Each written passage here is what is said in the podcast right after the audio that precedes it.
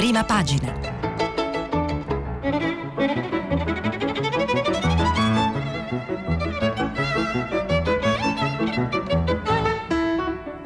Questa settimana i giornali sono letti e commentati da Fabio Martini, inviato del quotidiano La Stampa. Per intervenire telefonate al numero verde 800 050 333. Sms WhatsApp anche vocali al numero 335 5634 296. Buongiorno agli ascoltatori di Radio 3 e di Prima Pagina. Eh, questa mattina eh, si conferma quanto segnalato già ieri. Dopo due settimane di focus continuo, opportunamente eh, assiduo sulla tragedia afghana, le prime pagine dei quotidiani spostano l'attenzione su altre vicende, eh, cambia la gerarchia eh, delle notizie e in particolare conquista eh, i riflettori e l'attenzione un fenomeno per certi versi inatteso, eh, spiazzante. Eh, le frange più radicali dei Novax stanno passando eh, da una opposizione di per sé legittima ai vaccini a forme di violenza e di intimidazione. Apertura del Corriere della Sera aggressioni a medici e giornalisti, allerta del Viminale sui Novax. La stampa. Botte e minacce, le violenze dei no pass.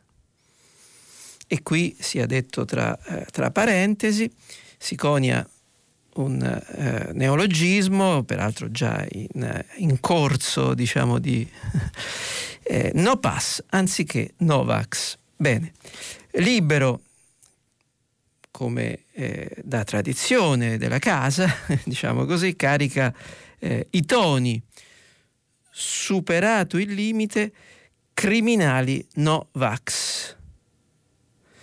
E spiega eh, nel sommario, aggredito un altro giornalista, minacce a Bassetti, previste manifestazioni anti eh, Green Pass in 54 eh, stazioni e eh, nel sommario si, si aggiunge una sorta di commento, dovevamo capire chi rifiuta il vaccino, abbiamo capito che sono eh, pericolosi. Eh, Repubblica invece sceglie di privilegiare un'affermazione del, del, ministro della salute Roberto Speranza pur restando diciamo, nell'ambito del, dell'emergenza Covid.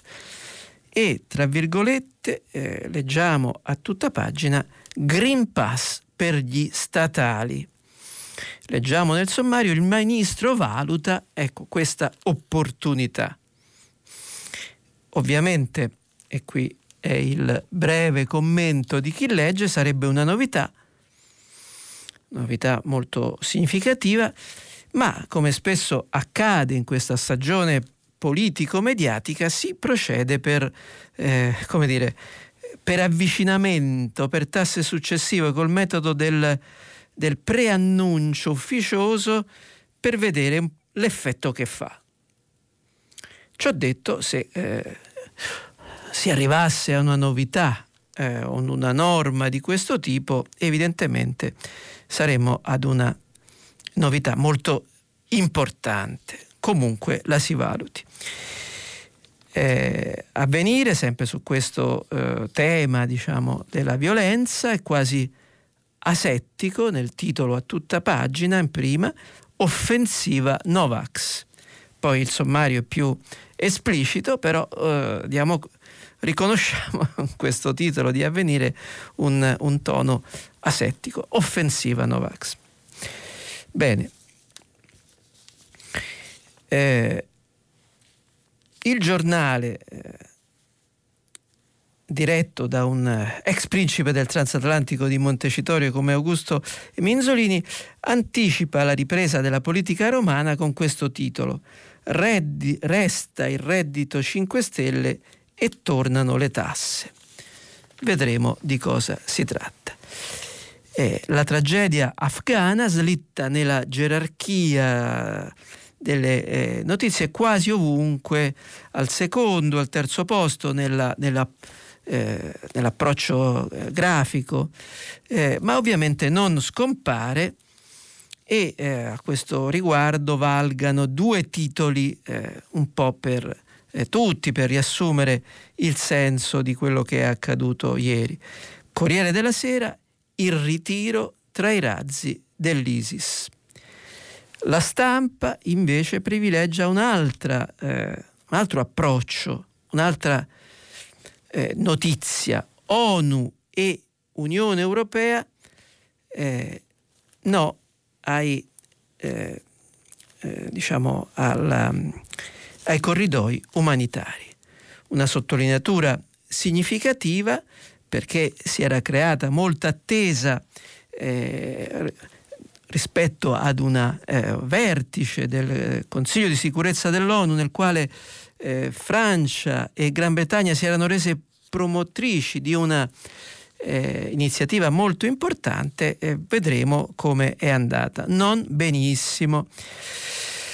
Naturalmente sui giornali c'è anche tanto d'altro, appunto, come dicevamo prima, la politica interna eh, riacquista spazio e in mezzo al consueto retroscenismo, talora anemico, talora autoreferenziale, più verosimile che vero, eh, qualcosa però di significativo ricomincia a muoversi come eh, vedremo fra poco.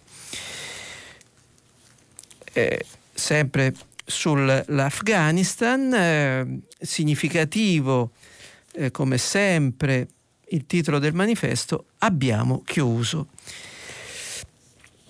Mentre il fatto quotidiano da un, eh, un altro approccio rispetto agli altri giornali, strage Biden sapeva. Sei bimbi uccisi eh, dagli USA. Mentre alla vicenda eh, delle violenze dei eh, Novax è dedicato un piccolo riquadro trasporti, scatta il Green Pass, proteste e assalti. Il messaggero, come capita spesso, privilegia una notizia in esclusiva. Eh, la notizia è questa, i Novax si paghino le cure.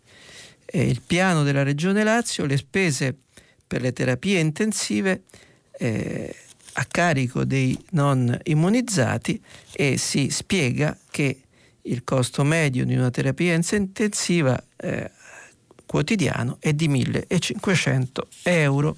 Vedremo anche in questo caso se si tratta di un eh, effetto annuncio per vedere l'effetto che fa oppure se eh, si tratta di una misura che la Regione Lazio e l'efficientissimo assessore alla sanità D'Amato metteranno eh, in pratica.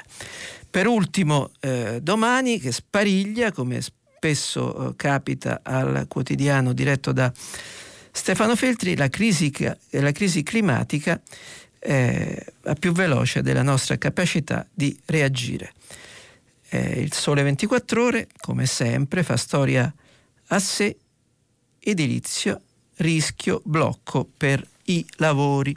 Bene, dopo questa panoramica eh, articolata delle prime pagine, passiamo diciamo, all'argomento del giorno, quello che eh, i quotidiani eh, privilegiano.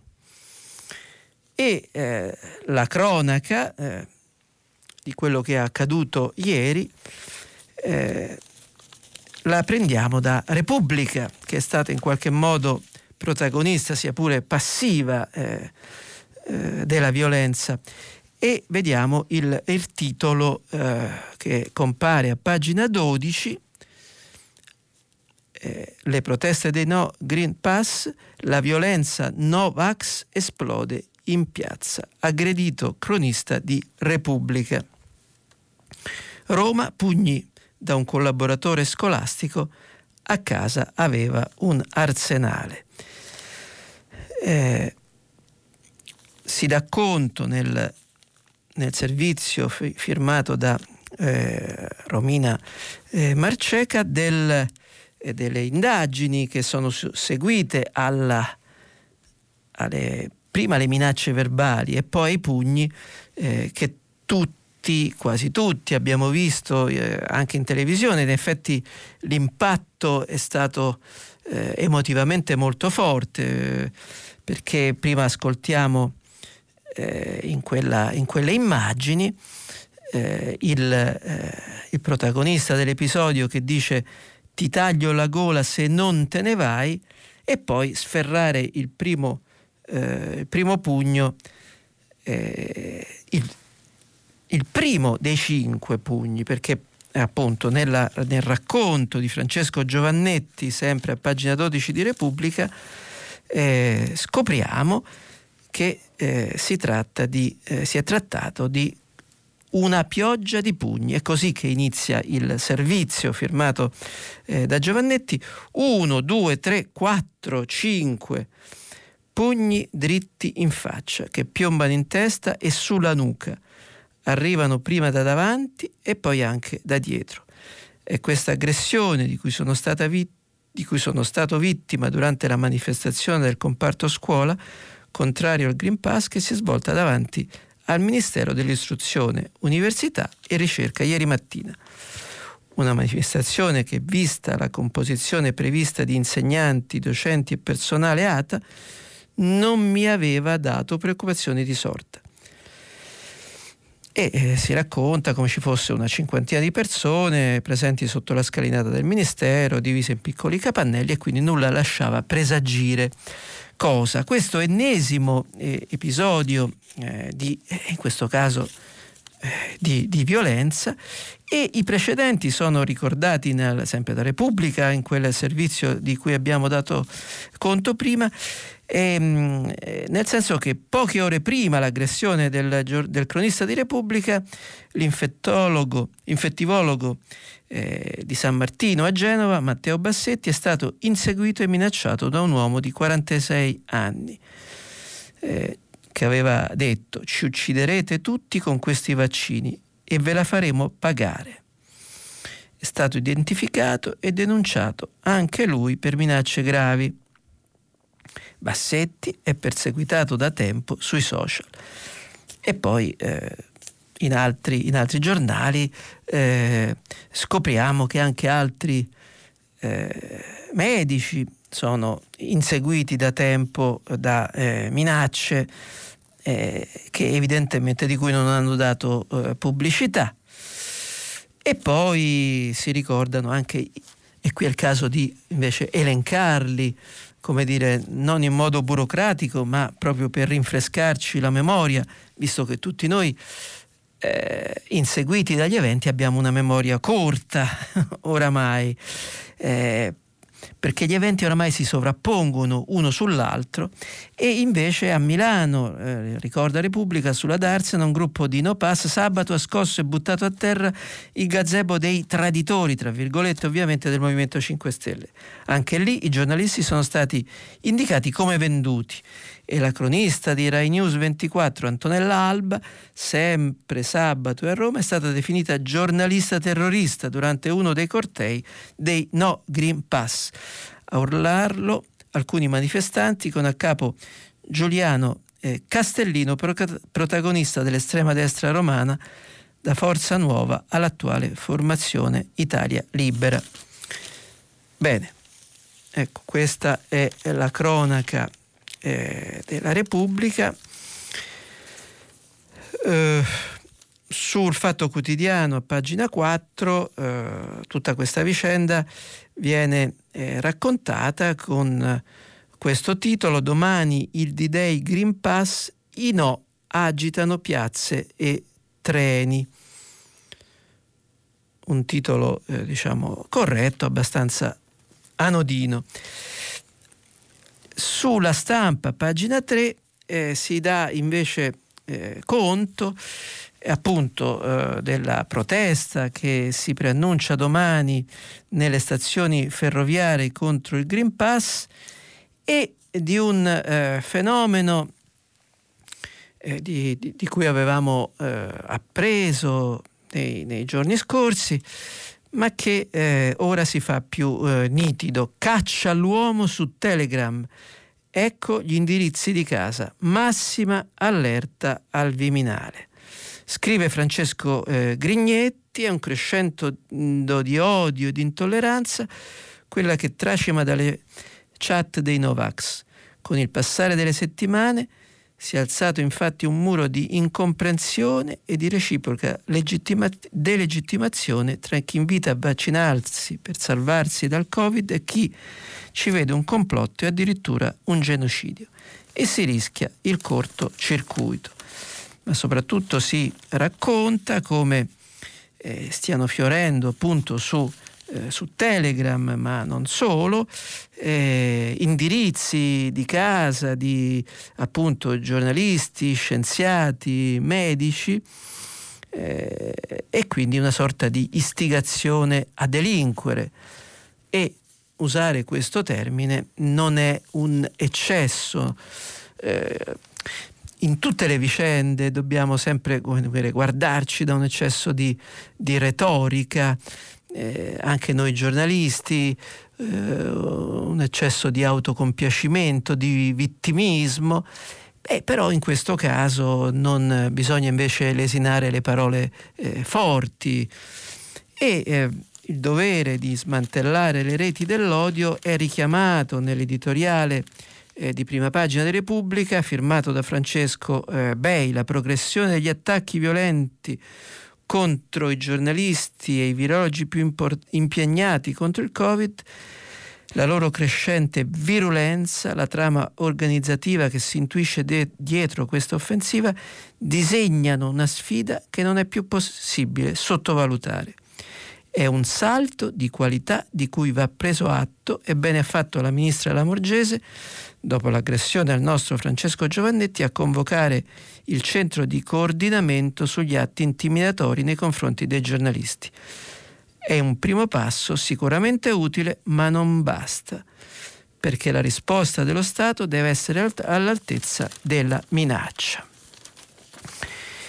E eh, a questo riguardo vale la pena fare una piccola chiosa, me la, la consentirete, perché tutti coloro che seguono con passione i principali eh, eventi della scena pubblica, e quindi mi riferisco all'opinione pubblica più informata, e chi racconta, i giornalisti, spesso si trovano, ci troviamo tutti dentro una, una, bolla, ogni giorno c'è un evento nuovo che cancella il precedente, la memoria si accorcia e questo finisce per parificare gli eventi, quelli gravi e quelli meno gravi.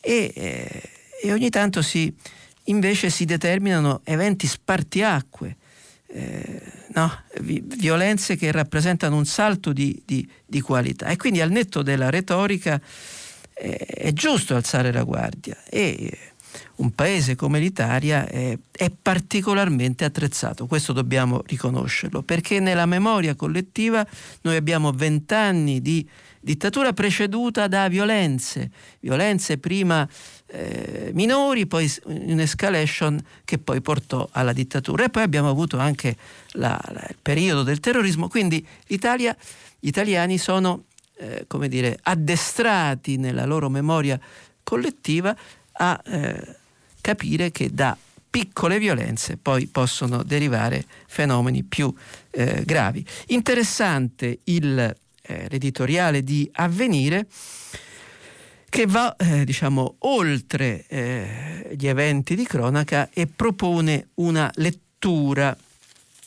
politica eh, di quello che eh, sta a- accadendo.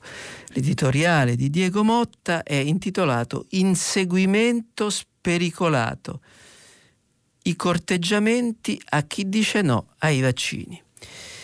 E eh, l'incipit è molto eh, chiaro quanto peserà nelle urne il 10-12% di italiani che non vogliono essere vaccinati? E fino a quando alcuni leader di partito e di sindacato continueranno a cavalcare la composita e spesso schiumeggiante onda Novax? Sono questi niente affatto inutili interrogativi politici dell'estate italiana che volge al termine. Interrogativi non proprio degni di un paese civile. E eh, prosegue Diego Motta più avanti. Eh, nelle ultime settimane lo sport preferito del dibattito su obbligo vaccinale e Green Pass sembra diventato quello di calciare la palla in tribuna, così per Matteo Salvini, più ancora per eh, Giorgia Meloni, così anche per Maurizio Landini, segretario di quella CGL che è l'ultima grande casa comune della sinistra. Una lettura eh, interessante, eh, ovviamente, come dire, tendenziosa di parte, eh, come, è normale che avvenga nei, nel, nei, nei, commenti. I giornali italiani, come sapete, eh, ai noi sono pieni di cronache infarcite di commenti. Ecco, invece quando i commenti sono distinti dai fatti, eh, come dire, il giornale si fa eh, portatore, protagonista di una opinione.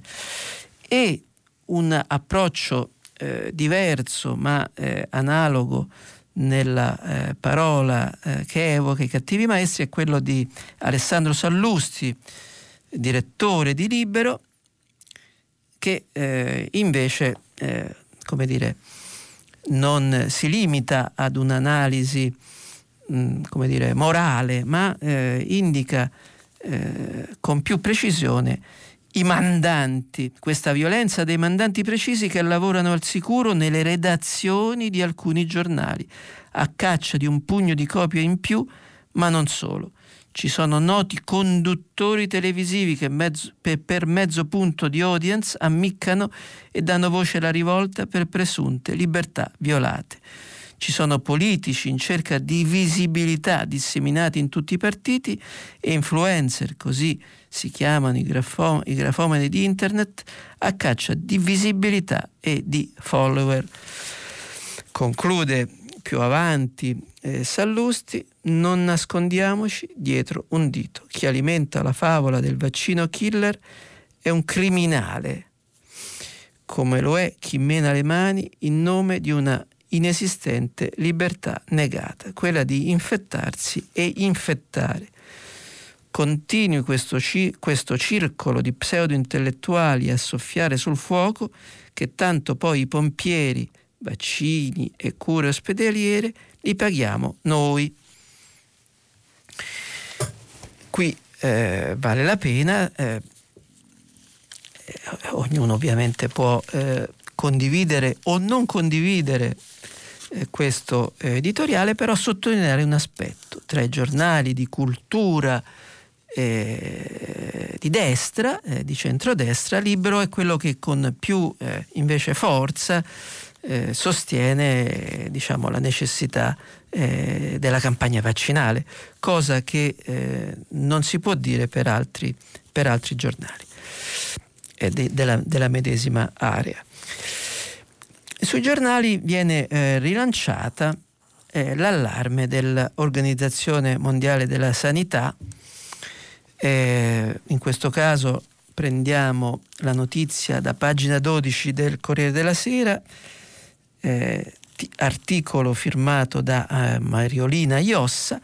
L'OMS, vaccini a rilento in Europa, rischio 236.000 morti in tre mesi l'allarme per la, staz- la stagnazione della campagna. Qui, se è consentita una piccola chiosa, diciamo, l'Organizzazione Mondiale della Sanità è stata in eh, questo anno e mezzo eh, oggetto di eh, parecchie critiche per le oscillazioni delle denunce, le incertezze e in alcuni casi i ritardi. Ecco, in questo caso ci indica una cifra, come dire, precisissima, rischio di 236.000 morti in tre mesi.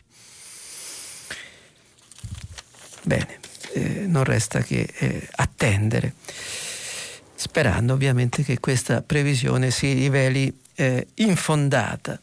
Eh, almeno nei, nei termini eh, così numerici così importanti. La Verità, un giornale che è appunto eh, ha un approccio diverso da libero, pur appartenendo alla stessa area politico-culturale, eh, invece si eh, dedica all'impatto che eh, le misure anti-Covid avranno eh, sulla vita quotidiana degli italiani a partire da domani, che è una data importante. È il primo settembre e eh, ci saranno alcune novità relative in particolare al Green Pass. La verità, giornale diretto da Maurizio Belpietro, titola Da domani vedremo i sorci verdi. Eh, il sommario, contraddizioni, caos controlli, intoppi burocratici, proteste previste nelle stazioni, il rafforzamento dei divieti dall'1 settembre si annuncia complesso e poco giustificato sanitariamente. E va ancora risolta la battaglia del lasciapassare sui luoghi di lavoro. E per supportare questo affresco allarmato e, e, e, forse anche allarmistico, invece si propone un articolo puntuale, quello firmato da Sarina Biraghi, l'app di Bianchi è già un fallimento. Bocciata l'autocertificazione, ma i presidi restano privi di database online per i controlli. Allarme supplente per i 100.000 docenti senza pass, contro cui è pronto un ricorso al TAR.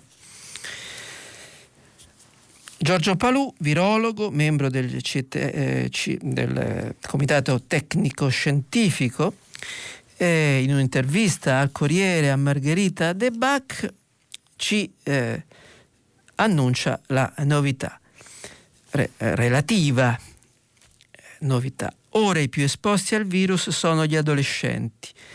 I mezzi affollati di ragazzi saranno un punto critico. Eh, oltre ai controllori servirà la sanificazione. Ovviamente sono concetti che eh, abbiamo nell'orecchio e però eh, vale la pena leggere un, brevemente un brano di questa intervista. Eh, si fa riferimento eh, appunto ai, ai, ai giovani. Eh, Palù dice, sostiene, tra i 12 e 19 anni la copertura vaccinale è pari al 53,4 con una dose 29,7 con due dosi. Nella fascia 20-29 siamo al 74,5 e 55,8. Quindi, ecco il punto, adolescenti di media e superiori sono la categoria meno immunizzata e la più esposta. Nell'ultima settimana di agosto il più alto tasso di casi 75% e ricoveri 90% riguarda i non vaccinati tra i 12 e i 39 anni. Ecco, questo aggiornamento sui dati è obiettivamente interessante anche se eh, apparentemente Paluci eh, ribadisce dei concetti che ci erano noti. Ecco, questi dati sono esemplari, significativi Solo un'ultima mh, risposta a una domanda della giornalista, fanno più, più paura i trasporti pubblici? Risponde eh, Palù, sì, specie nelle aree metropolitane. Gli osservati speciali sono i mezzi di trasporto affollati di studenti nelle ore che precedono l'inizio delle lezioni. Si sapeva, appunto, eppure non si è provveduto ad aumentare veicoli e corse né ad applicare la turnazione didattica per sfoltire gli assembramenti. Libero a pagina 5 ci, ci eh, comunica, ci annuncia che il vaccino ha dimezzato i ricoveri, una buona eh, notizia.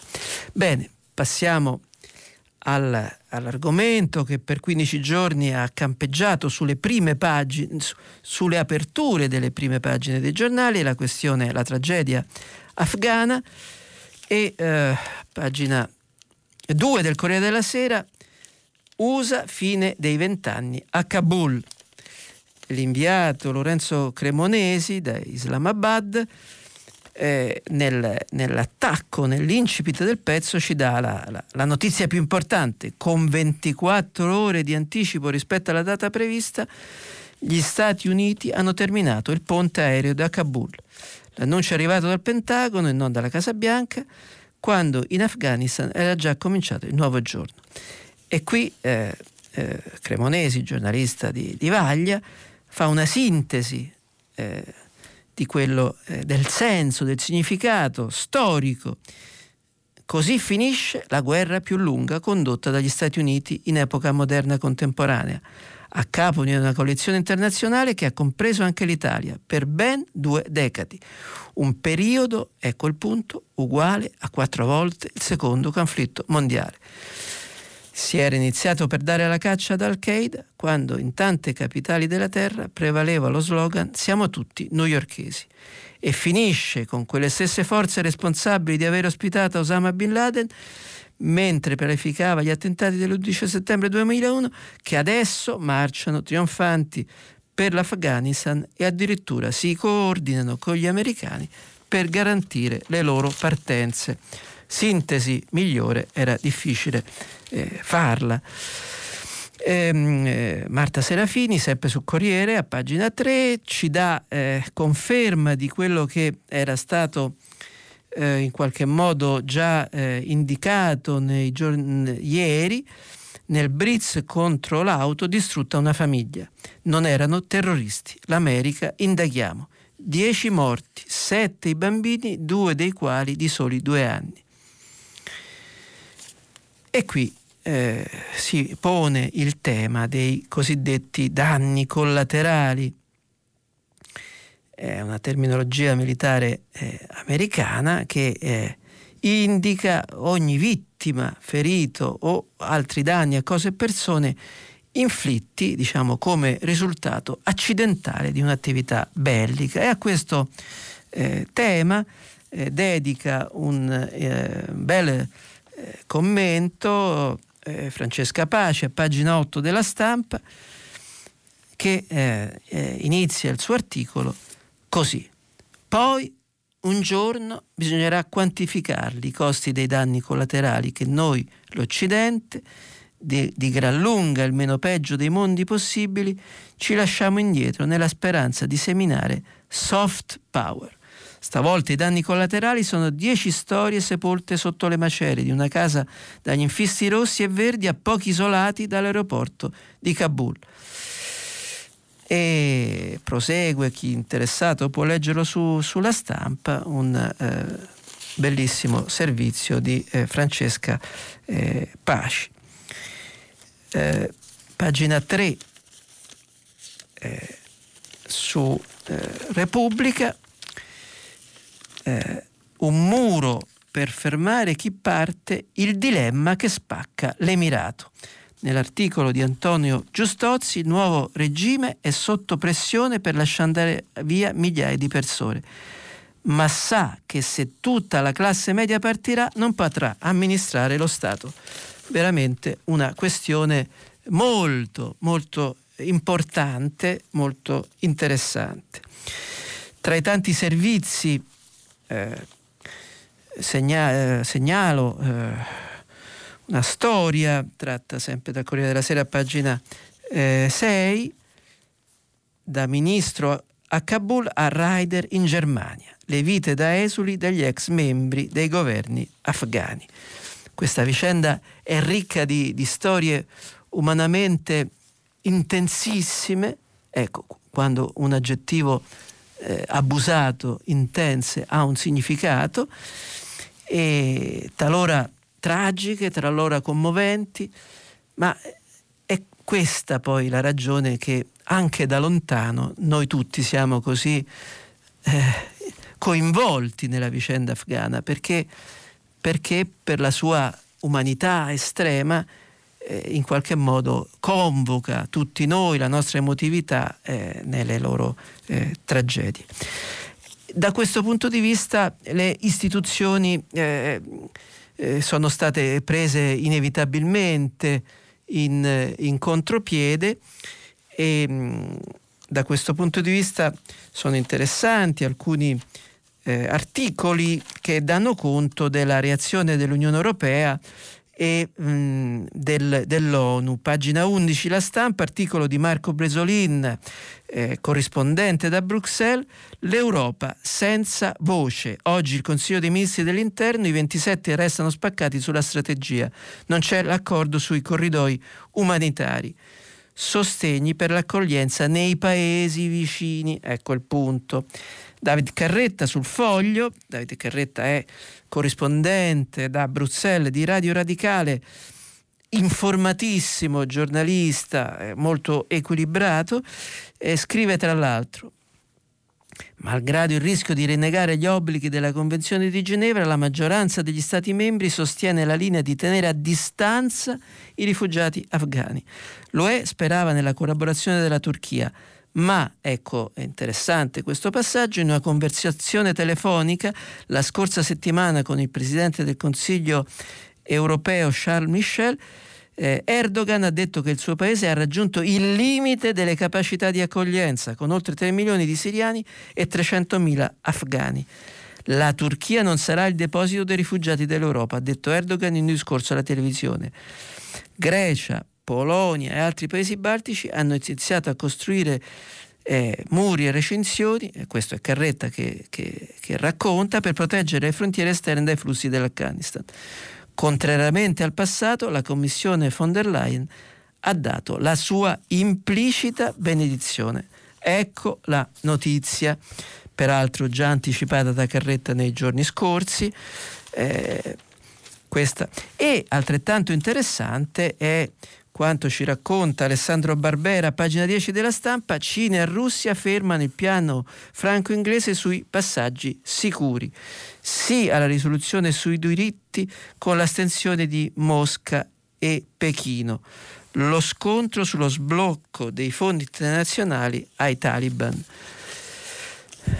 Ecco, questa è, è la divisione della comunità internazionale eh, della quale in qualche modo mh, mm, sulla quale insiste anche Emma Bonino in un commento a pagina 27 della stampa chi ha firmato i patti di Doha e mh, mm, un commento molto eh, informato e che vale la pena eh, leggere.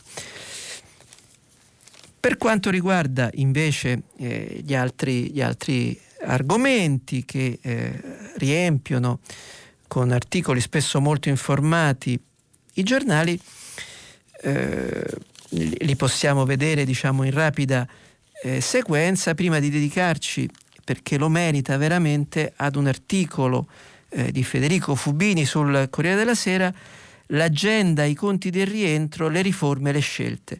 Un articolo estremamente interessante perché eh, molto spiazzante rispetto eh, eh, all'approccio tradizionale eh, della, dell'informazione italiana su tutta questa eh, vicenda dei, della ripresa economica, dei conti. E però vale la pena, prima di leggere eh, attentamente questo articolo, fare una carrellata sulle altre principali notizie. E quindi a pagina 14 Repubblica Filippo Ceccarelli apprezzo molto Salvini, l'ultimo show di Emiliano che, eleggi, che elogia tutti tranne il PD. Come sempre un affresco eh, di particolare efficacia, stiamo parlando del eh, giornalista probabilmente più bravo eh, nel, nel, raccontare il costume e le fisionomie dei politici italiani per chi è interessato eh, nel racconto di Emiliano in questa sua ennesima eh, piroetta, eh, pagina 14 di eh, Repubblica.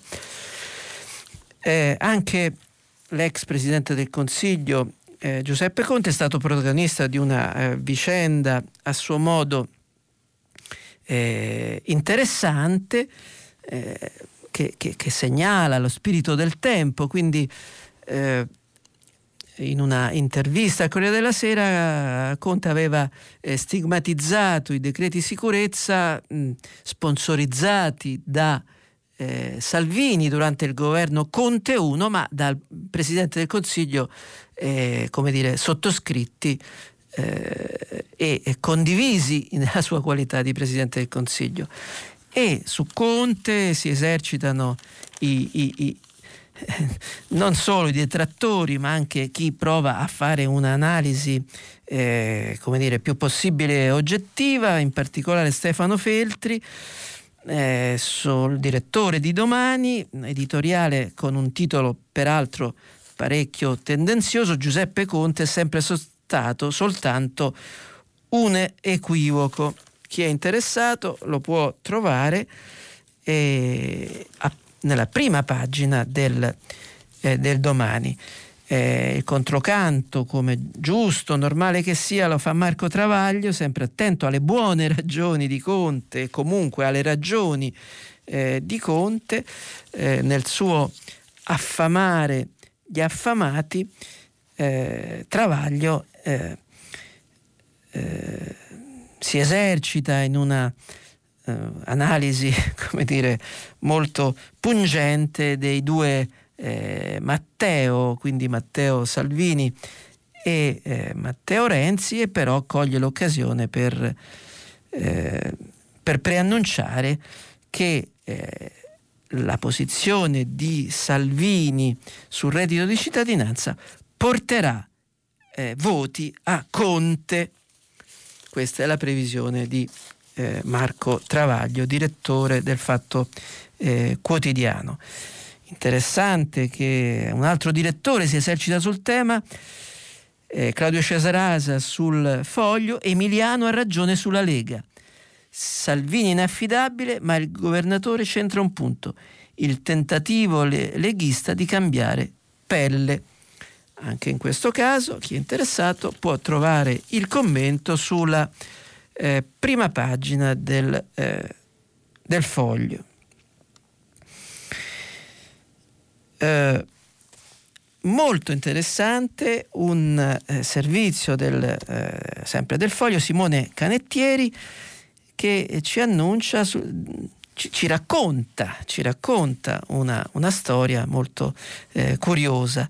Il fatto che sulla eh, chat della, della, Lega eh, da un po' di tempo Matteo Salvini alle prese con un inedito silenzio, forse rivelatore di un clima ostile o comunque cambiato.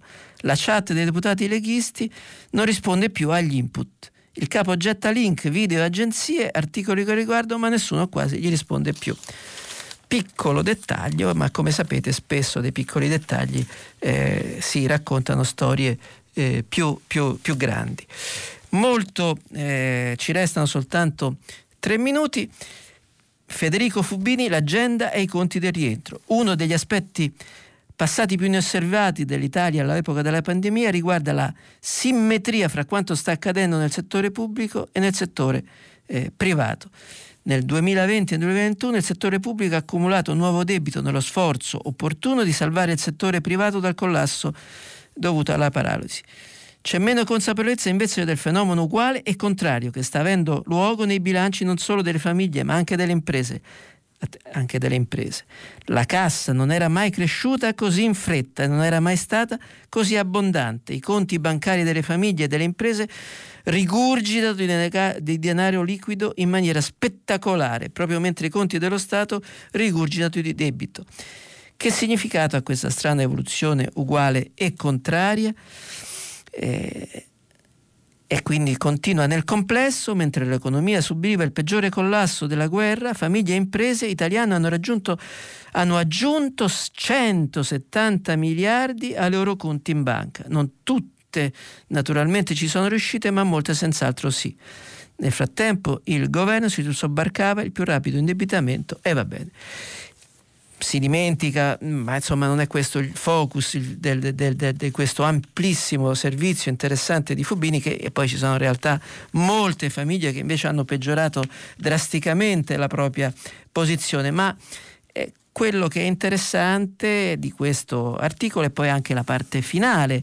Quindi in questo momento eh, si è aperta una finestra che consentirà, consentirebbe al sistema politico, al governo di eh, realizzare alcune, par- alcune, riforme strutturali che eh, Fubini elenca, molto complicate, molto spinose, che non si è mai riusciti a fare, diritto fallimentare, concorrenza.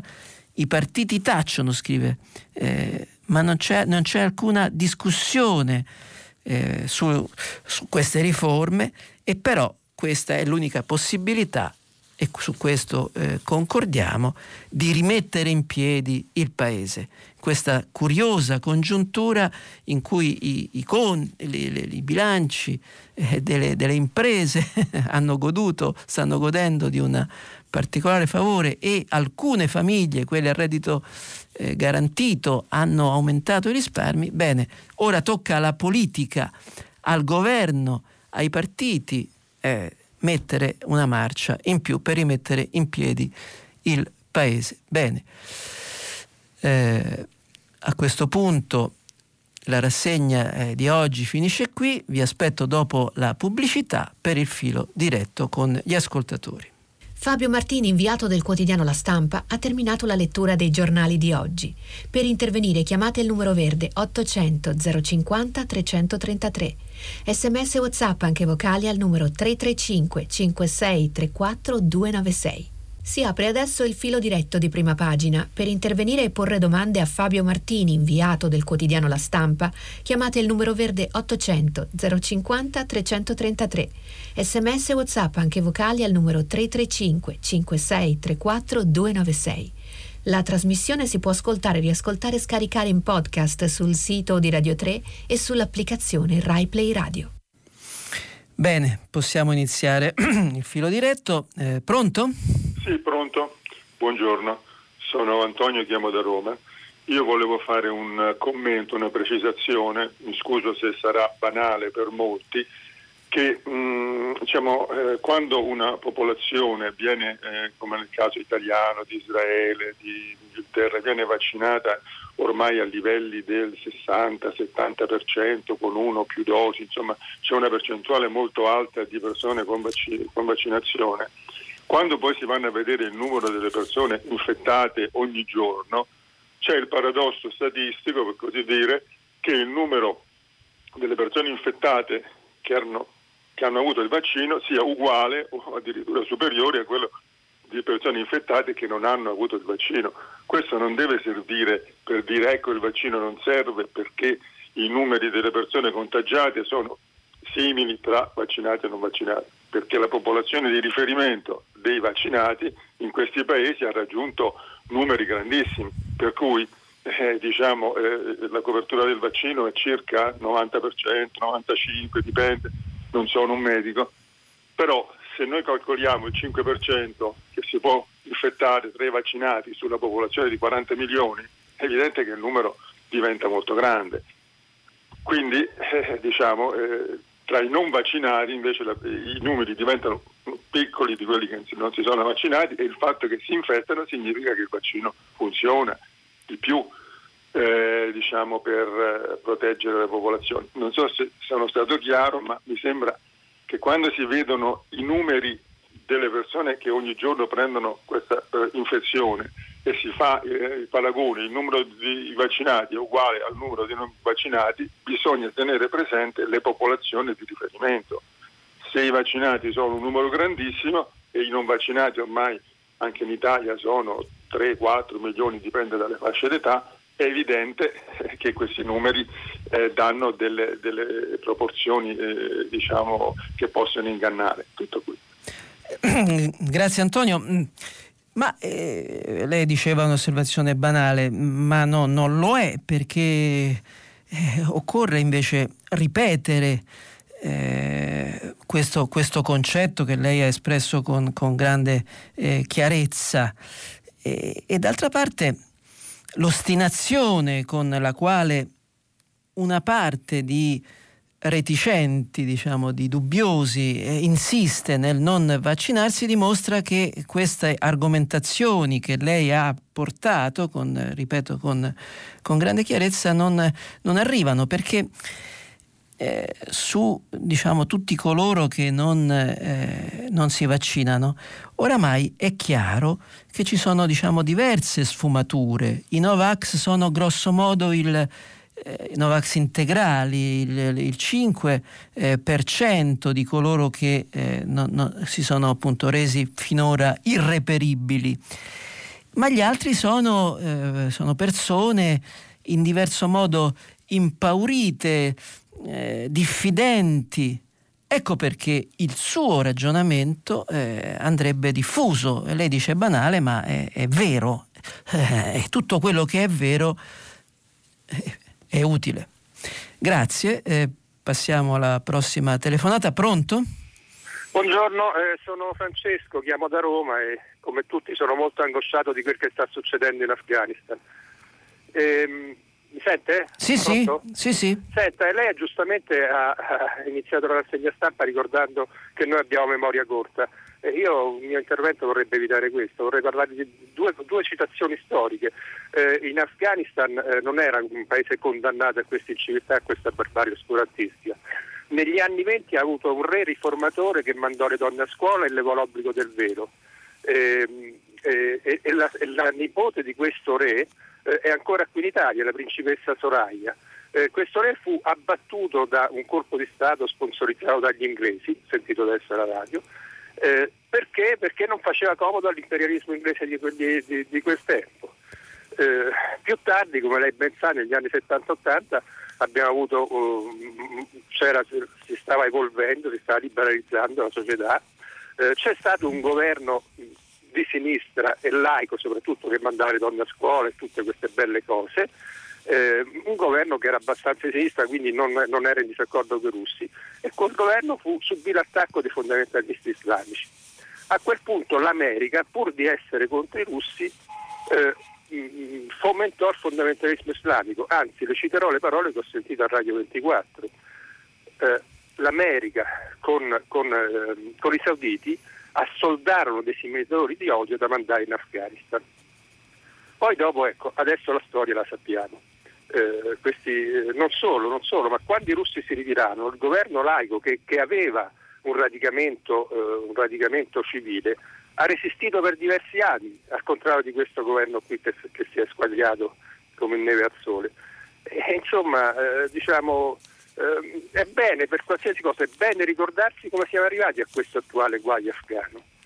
Eh, a mio giudizio gli americani sono stati proprio degli apparendisti stregoni che hanno, che hanno evocato il demonio pur di combattere i russi, facendoci però pagare eh, agli afghani, ma anche a noi un prezzo altissimo, perché noi non avevamo, insomma, noi adesso abbiamo da temere anche non siamo in Afghanistan, ma il fondamentalismo si potrebbe diffondere anche nelle nostre società, perché di, di islamici ne abbiamo tanto e purtroppo non tutti sono insensibili all'oscurantismo del fondamentalismo islamico. Eh, quindi io direi che su queste cose bisogna rifletterci, un po' perché è sempre bene sapere la storia e un po' per evitare errori nel futuro. La ringrazio dell'attenzione. No, gra- grazie a lei Francesco. e, e lei ha posto un, un tema estremamente interessante, cioè in alcune aree del mondo eh, le ragioni e i torti, buoni e cattivi, eh, spesso si, come dire, cambiano ruolo, eh, le ragioni e i torti si intrecciano in modo eh, molto, molto, molto veloce. Quindi eh, lei indicava gli Stati Uniti, diciamo, il ruolo che hanno avuto nel disarticolare diciamo, la, la, la, presenza eh, sovietica, peraltro anche quella diciamo, non, non pacifica, anche se eh, dire, laicizzante, e, e successivamente avuto, oh, avrebbero voluto avere un ruolo eh, stabilizzante gli Stati Uniti, ma non, lo, non sono riusciti ad averlo. Io concluderei questa eh, riflessione con un dato anche questo storico, eh, non so perché viene spesso dimenticato, anzi non, non viene mai citato. Eh, a, a, conferma di quanto eh, bizzarra sia la storia, ma bisogna eh, sempre studiarlo, io eh, ricordo un dato. Eh, pensate che il diritto di voto alle donne è stato eh, diciamo, sbloccato, è stato conferito in Iran nel 1963. Pensate che in Svizzera, la civilissima Svizzera, questo diritto risale al 1971. Bene, passiamo alla prossima telefonata. Eh, pronto? Eh, pronto, buongiorno, sono buongiorno. Michele da Venezia. Buongiorno. Eh, mi dispiace cambiare l'argomento che era molto interessante e vorrei ritornare un po' a, alla povera Italia e alla povera istruzione. Siamo, io sono un docente precario, eh, dopo che c'è stato il famoso concorso straordinario per stabilizzare i precari, alla fine hanno stabilizzato solo il 33% eh, delle persone partecipanti, per cui non è stato proprio uh, ideale eh, come avevano detto e comunque ci ritroviamo adesso um, che siamo praticamente a ridosso di settembre in cui mancano ancora insegnanti. Per non parlare appunto di come funzionerà la scuola, come funzionerà il certificato verde, come funzioneranno i trasporti, mi sembra sempre una situazione che si perpetua ogni anno. In più dopo oh, appunto l'Europa ha, ha stanziato come Recovery Fund 26 miliardi di euro eh, per quanto riguarda appunto l'istruzione. L'Italia cosa fa? Sta sempre lì a vedere? E per cui io, la mia testimonianza è un po' una testimonianza di rammarico perché ci si ritrova sempre nella stessa situazione e dopo come al solito noi italiani ci lamentiamo di tutto. Ecco, non, non dico altro perché mi sembra sempre di ritornare sempre negli stessi argomenti. Eh, la ringrazio per la radiotrasmissione e le auguro buon lavoro. Grazie Michele, lei ha posto un, un tema estremamente sensibile con, con, con, molto garbo ma anche con, con forza proprio perché noi sappiamo che, che, che, la scuola è un po' la cenerentola del, dell'amministrazione eh, pubblica. Eh, ciclicamente i, eh, i, leader politici, alcuni almeno, sottolineano, ne sottolineano l'importanza e ora siamo eh, all'ennesimo appuntamento in una situazione eh, complessa perché appunto i test invalsi ci hanno raccontato quanta fatica e quanto deficit purtroppo hanno accumulato i nostri ragazzi in quel periodo in cui sono restati eh, distanti eh, da, da, scuola e quindi dal, dal calore della, della, del, del, dello stare insieme eh, ai propri amici, compagni di classe e agli insegnanti. E quindi stavolta, come eh, hanno scritto nei giorni scorsi diversi eh, giornali, ma insomma non c'è bisogno di giornali per avere consapevolezza di un problema così serio, stavolta non si può eh, eh, fallire e i problemi aperti sono tanti, adesso non, non li elenchiamo di, di nuovo tutti, eh, valga la pena però eh, ricordare un dato, eh, anche questo spesso eh, omesso nella discussione pubblica. La scuola è una, una macchina formidabile nel senso che pensate, eh, diciamo, organizza eh, 835.000 docenti, 8 milioni e mezzo di studenti e poi c'è ovviamente 200.000 personale non docente e attorno alla scuola, eh, come dire, eh, eh, circolano circa 15 milioni di, di, di, di genitori. Ecco, proprio perché eh, sono, è coinvolto una quantità così straordinaria di, di, di persone, e poi le spinte, le controspinte sono tante, e però tutti abbiamo la consapevolezza anche il governo in buona parte che questo appuntamento non si può eh, mancare. Ci saranno nei primi giorni delle difficoltà, già lo sappiamo, ci sono delle disposizioni ancora ambigue, ambivalenti, eh, ad esempio sulla distanza tra, eh, tra, i banchi, un metro, ma eh, non è una, una regola precisa.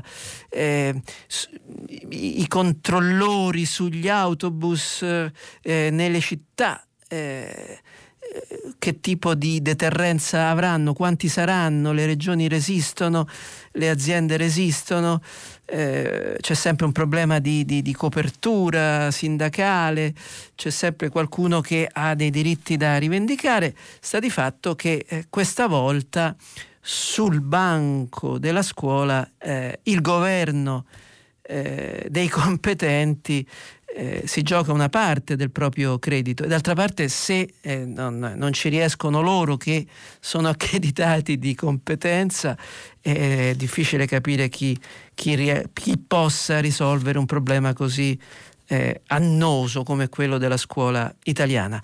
Eh, grazie, passiamo alla prossima telefonata. Eh, pronto? Pronto, buongiorno, sono Silvia, chiamo da Bologna. Eh, volevo condividere con lei una riflessione in merito sempre al Green Pass che in parte si collega anche alla telefonata di Michele precedente. Cioè io vedo che politicamente, mediaticamente, diciamo che posizione, le posizioni vengono polarizzate, ovvero no pass, no vax versus si pass, si vax. In realtà credo che questo tolga complessità alla vicenda. Io personalmente sono vaccinata ho vaccinato mia figlia, ma sono contro il Green Pass poiché mi sembra una misura colma di contraddizioni. Pensiamo soltanto che il Green Pass è obbligatorio in biblioteca, ma in libreria no. È obbligatorio a scuola, ma in chiesa no. Cioè, è veramente denso di contraddizioni e mi sembra soprattutto che sia una misura volta a obbligare di fatto le persone a vaccinarsi senza però che lo Stato si assuma quella responsabilità che le vaccinazioni obbligatorie comportano. Per quanto riguarda la scuola, ad esempio, il Green Pass diventa obbligatorio per il personale scolastico, non per gli studenti, quindi la sua utilità è parecchio dubbia, pensiamo alle elementari dove ci sarà l'insegnante con il Green Pass ma nessun, nessuno studente ovviamente vaccinato e quindi a livello pandemico non so quale utilità possa avere, ma allo stesso tempo non si è cambiato il decreto che ad esempio modifica il numero di alunni per classe. Io sono un insegnante, l'anno scorso avevo una prima da 28 persone su spazi che non consentivano sicuramente una salubrità generale, ecco, al di là della pandemia. Eh, questa era la riflessione, ascolto la sua risposta per radio, grazie. Sì, grazie Silvia. Lei eh, il perfetto esempio di chi ha una posizione eh, critica su alcuni aspetti, ma li espone con, con, con garbo, con civiltà e, e quindi induce alla riflessione. È esattamente questo quello di cui c'è bisogno e non di eh, violenze, quelle che appunto si stanno manifestando. È vero, eh, nel, nell'ambito del Green Pass ci sono delle contraddizioni, non è uniforme eh, l'uso del, eh, la richiesta del Green Pass da parte del, dello Stato, chiamiamolo così, lo Stato, non è come in Francia, eh, che, eh, dove invece diciamo, c'è una, uh, un uso più estensivo. È vero, eh, è un obbligo implicito, è un obbligo implicito, e, eh, e però se, eh, se, mi consenta, proprio perché gli animi si stanno surriscaldando, diciamo, eh, si stanno cominciando ad alzare eh, le mani e in questi casi si finisce per ragionare eh, meno lucidamente. Io proviamo a partire da, eh, proprio dall'argomento centrale di chi non vuole vaccinarsi, quindi non è il caso di Silvia che invece si è vaccinata, chi non vuole vaccinarsi in nome della libertà.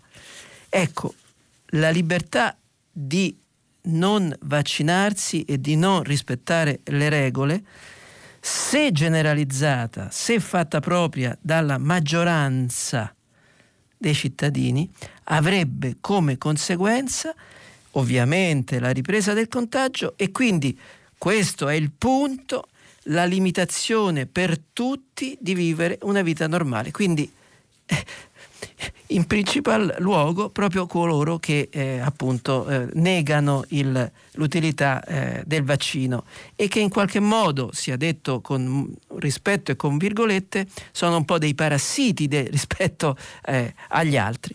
Ciò detto, ciò detto le, le osservazioni che lei ha fatto sono molto puntuali e io credo di, eh, non dico di sapere perché eh, abuserei mia, delle mie informazioni che non sono ancora fatti, notizie che alcune delle sue osservazioni saranno presto recepite e eh, il Green Pass diventerà meno selettivo. Eh, grazie, passiamo alla prossima telefonata. Eh, pronto? Pronto, buongiorno. Eh, torno io a Kabul partendo dal servizio, credo, di Francesca Paci sul calcolo delle vittime collaterali che non è mai stato fatto e sarebbe interessante farlo. Io vorrei chiederle se non fosse più completo un ragionamento del tipo, ehm, lo faccio come un esempio, è ok, è straziante che siano morte delle vittime civili innocenti a Kabul nell'ultimo attentato dei droni americani, cioè per sventare l'attentato dei droni americani da parte dei droni. Ma io volevo chiederle, ma noi sappiamo il numero di vittime civili che ci sarebbero potute stare se non fosse intervenuto il drone, io credo che sarebbero state molte di più. Quindi è chiaro che secondo me il, il ragionamento deve essere un pochino più equilibrato e più generale e non deve essere come dire, guardare solo da una parte. Certo, certo. mi, per, certo. Eh, mi perdoni il suo nome di battesimo? Eh, Giuseppe, Giuseppe. Perfetto, grazie. Sì, eh, penso a, a, anch'io che sia così, una contabilità eh, molto amara questa delle vittime potenziali risparmiate di quelle eh, concretizzate, atro, atrocemente atro, eh, concretizzate. E a questo riguardo sia consentita una ulteriore riflessione, perché nella lunga, atroce e, di, e disumana storia della, della, de, delle guerre che sono iniziate con, con la comparsa dell'uomo sulla, eh, de, su, sulla, Terra, sempre ci sono state delle vittime eh, ai noi innocenti. E a questo riguardo vale la pena ricordare due dati. Pensate che per liberarci dai, dall'occupazione nazifascista, i liberatori, gli alleati, eh, bombardarono le città in modo indiscriminato. Pensate che eh, tra il 43 e il 45 in Italia morirono 57.000 persone, 57.000 civili, quindi 57.000 innocenti non militari, 57.000 eh, per effetto dei bombardamenti. E sapete quanti eh, tedeschi, cittadini tedeschi, non eh, con la, eh, la, divisa, che peraltro la divisa non sempre è una scelta, anzi eh, immaginiamo nel, nella Germania hitleriana eh, quanto fosse una scelta libera quella di eh, arruolarsi. Bene, i, le vittime civili tedesche nella seconda guerra mondiale furono 450.000, quindi quasi mezzo milione di tedeschi morirono eh, per effetto eh, diciamo diretto dei bombardamenti eh, eh, alleati, ma indiretto di chi aveva provocato quella guerra, Adolf Hitler e il suo eh, alleato Benito Mussolini. Eh, grazie e passiamo alla prossima telefonata. Pronto?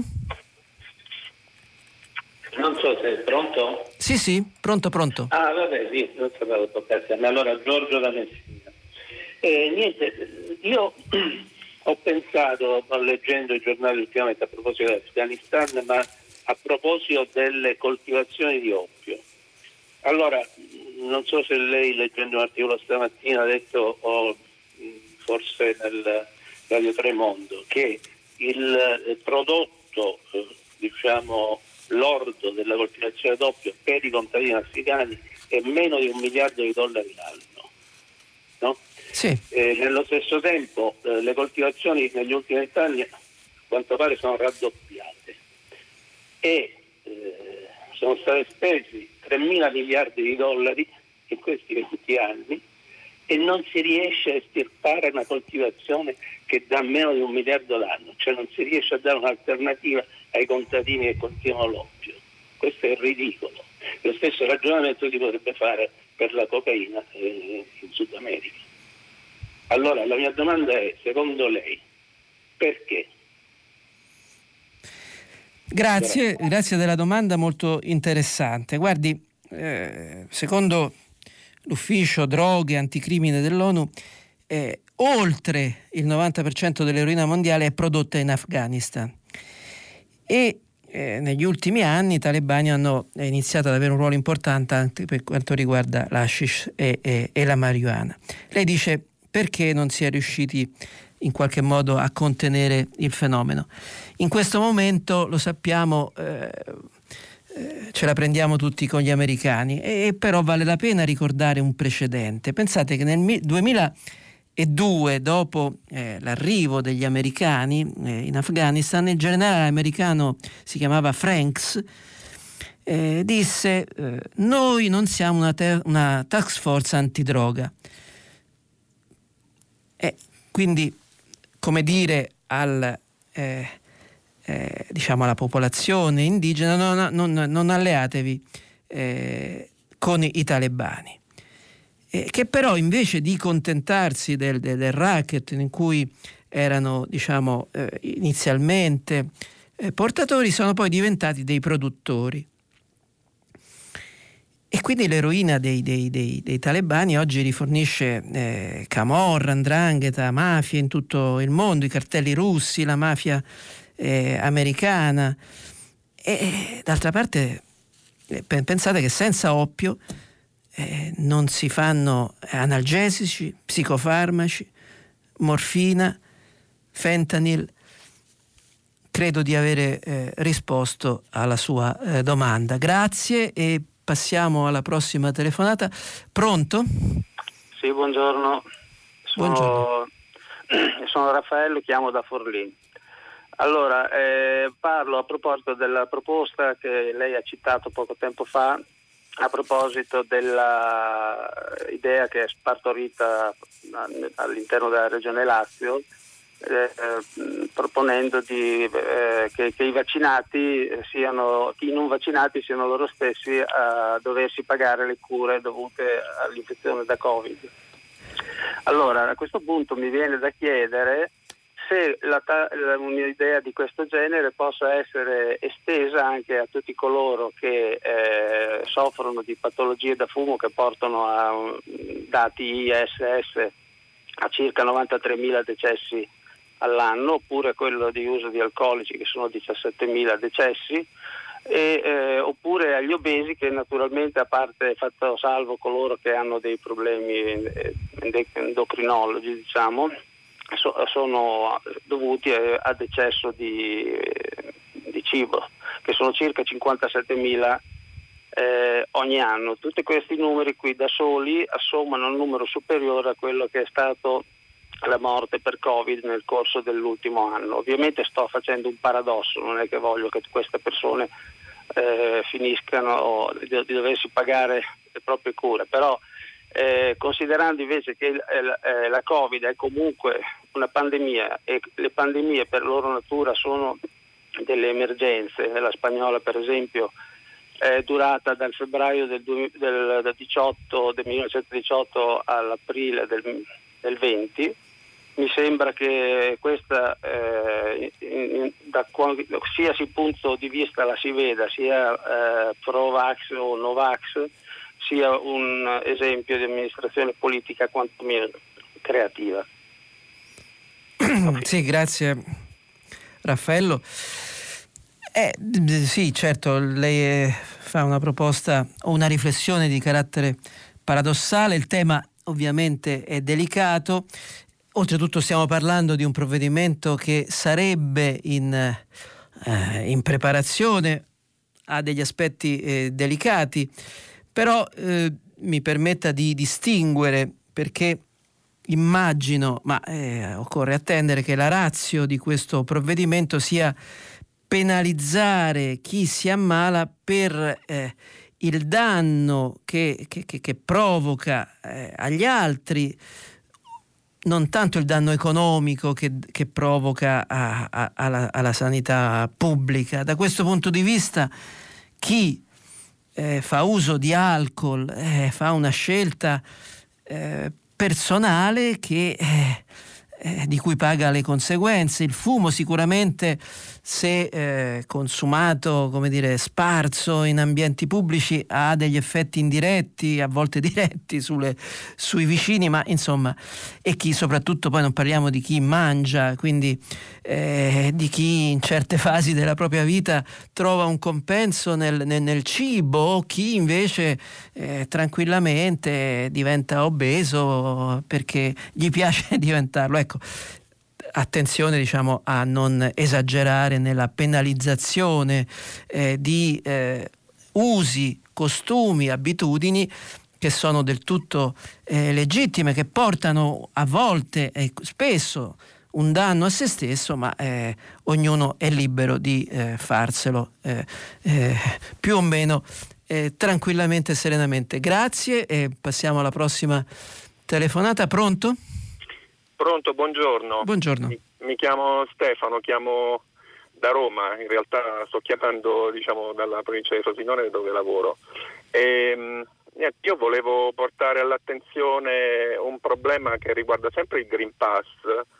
Eh, premetto che io sono assolutamente favorevole a vaccini e Green Pass che mi sembrano lo strumento ideale per affrontare questo, diciamo, questo momento difficile che stiamo vivendo da un paio d'anni a questa parte eh, diciamo, il mio caso è questo, eh, io eh, ho contratto il Covid a novembre ad aprile ho fatto la prima dose di vaccino e come da prassi da questa prima dose di vaccino diciamo, eh, dovrebbe scaturire la, diciamo, il Green Pass eh, completo, cioè quindi la seconda dose non è prevista in questi casi, così come diciamo, comprovato dalla mia certificazione vaccinale che dice seconda dose non prevista.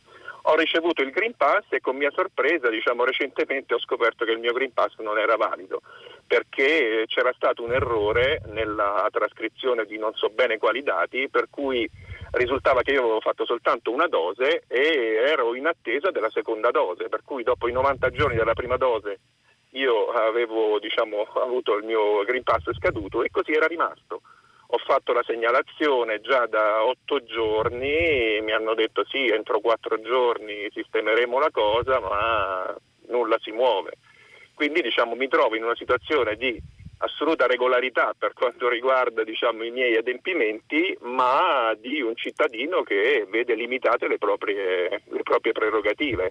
Quindi da domani per esempio non si potrà andare a, a fare diciamo, un viaggio in aereo o in treno e già da, dal 6 di agosto non si, può, non si, potrebbe andare al ristorante. L'ho scoperto andando in piscina, diciamo, dove vado sempre regolarmente la, la, scorsa, la scorsa, domenica e, e, mi hanno detto no, il suo, il suo Green Pass non è valido. Ho perso la mia entrata e sono in attesa di, diciamo, di risoluzione di questo problema. Così come me credo che ci siano decine di migliaia di persone a quello che leggo da, da internet, volevo diciamo, fare qualcosa per sensibilizzare le autorità, non so se il Ministero, non so se la Regione Lazio, che credo che in questi giorni stia patendo qualche problema eh, dovuto probabilmente anche al fenomeno di hackeraggio che c'è stato, però diciamo, è un problema serio perché questo limita la libertà e la prerogativa dei, dei cittadini e non va bene questa cosa evidentemente. La ringrazio. Grazie eh, Stefano, questa sua telefonata probabilmente potrà contribuire a, a, a risolvere questo problema che eh, addirittura coinvolge eh, decine di migliaia di persone a, a, sua eh, opinione ed è evidente che questi errori possono avere conseguenze spiacevoli o addirittura eh, dannose eh, nella vita di, di, di, di molti italiani. E la sua testimonianza con, portata con, con, con, con, particolare garbo eh, potrà essere utile. Naturalmente eh, vale la pena una riflessione di carattere generale, non riferita a questa vicenda in particolare E I sistemi pubblici eh, eh, dei, di tutti i paesi del mondo sono stati sottoposti in questi eh, in questo anno e mezzo ad uno stress test senza precedenti. Eh, no, pensate alla complessità dei, dei, casi, dei sottocasi eh, da risolvere, da affrontare, risolvere e quindi senza avere alcuna come dire, forma di timidezza rispetto a, alla, alla, macchina pubblica e però naturalmente eh, anche perché il nostro compito di, di, giornalisti, di cittadini, è quello di indicare, denunciare i problemi e eh, invitare l'autorità pubblica a, a, risolverli. Da questo punto di vista il contributo di, di, di Stefano è, è, interessante e speriamo sia eh, utile. Grazie e eh, passiamo alla prossima telefonata. Pronto? Buongiorno, sono Andrea e chiamo da Livorno. Eh, io volevo esprimere la mia preoccupazione eh, riguardo alla radicalizzazione dei confronti in generale, in particolare su, sul tema de, del, del, Covid, ma comunque in generale, eh, per cui eh, radicalizzazione per la quale eh, non si riesce ad avere un confronto articolato, un po' come diceva la, la, l'ascoltatrice prima, e eh, si, si, si, sta o dalla parte, si viene classificati o dalla parte dei Novax e adesso anche violenti perché viene fatta questa equazione, oppure dalla parte diciamo, dei, dei buoni, fra virgolette. E qualsiasi altra espressione articolata non si, non si riesce ad esprimerla. Peraltro, eh, appunto adesso eh, che, che, ci sono stati questi, questi atti di, di, di, violenza da parte di alcune persone, eh, questi, si parla dei Novax violenti. Ora, eh, questi, cioè, la violenza non ha niente a che vedere con, con, con le opinioni, quindi eh, non è che i Novax sono violenti e, è, e, e questi gruppi di persone, fra l'altro, sono eh, sobillati da, da, da, vari personaggi politici de, de, della, della, fogna del, de, della, della, della, politica italiana, delle, delle, peggiori espressioni della politica italiana. Ma il fatto, cioè le, le eh, parole d'ordine che questi gruppi eh, esprimono o, o, o dicono non, hanno, non, non è che sono illecite perché eh, questi gruppi sono violenti, questi gruppi sono illeciti in quanto violenti, non per le, eh, per, per le opinioni che esprimono. E laddove eh, diciamo, si, si, di fatto si, eh, si ventila che il, le, le opinioni contrarie o critiche in qualche modo nei confronti del, del, del, delle vaccinazioni o della conduzione delle campagne vaccinali siano illecite, non si fa che esacerbare questa, questa, questo confronto. Sì, perfetto. No, no, ha espresso molto chiaramente la sua opinione. Guardi, eh, questa vicenda del Covid chiama in causa la vita e la morte delle, delle, delle, persone e una certa radicalità di opinioni è, è naturale. E quindi al netto di questa vicenda che è molto particolare e, e d'altra parte il fatto che coinvolga miliardi di persone e l'emotività, la, la, la, vita, ripeto, la morte di... È vero che noi in Italia viviamo una stagione molto particolare. Su ogni questione oramai vengono ingaggiate battaglie di civiltà, battaglie che bisogna vincere eh, a tutti i costi. Gli altri non hanno opinioni semplicemente diverse dalla nostra o molto diverse dalla nostra. Gli altri sono sostanzialmente incivili e in malafede, eh, non meritevoli di essere ascoltati. Eh, perché è rassicurante pensarsi dalla parte giusta, sentirsi in guerra contro il male, ma l'esperienza ci dice che questo atteggiamento è tipico una, dovrebbe essere tipico di una sola stagione della nostra vita, che è l'adolescenza. E invece, diciamo, eh, questo manicheismo è un po' eh, eh, lo spirito del nostro tempo. Ripeto, questa vicenda in particolare però eh, chiama una certa radicalità di eh, posizioni. Bene, il, il filo eh, diretto con gli ascoltatori si chiude qui, noi ci fermiamo, dopo il giornale radio Vittorio eh, Giacopini conduce pagina 3 a seguire le novità musicali di primo movimento alle 10 come sempre eh, tutta la città ne parla approfondirà un tema eh, posto come sempre da voi ascoltatori. Quindi potete comunque se volete riascoltarci sul sito di Radio 3 buona giornata a tutti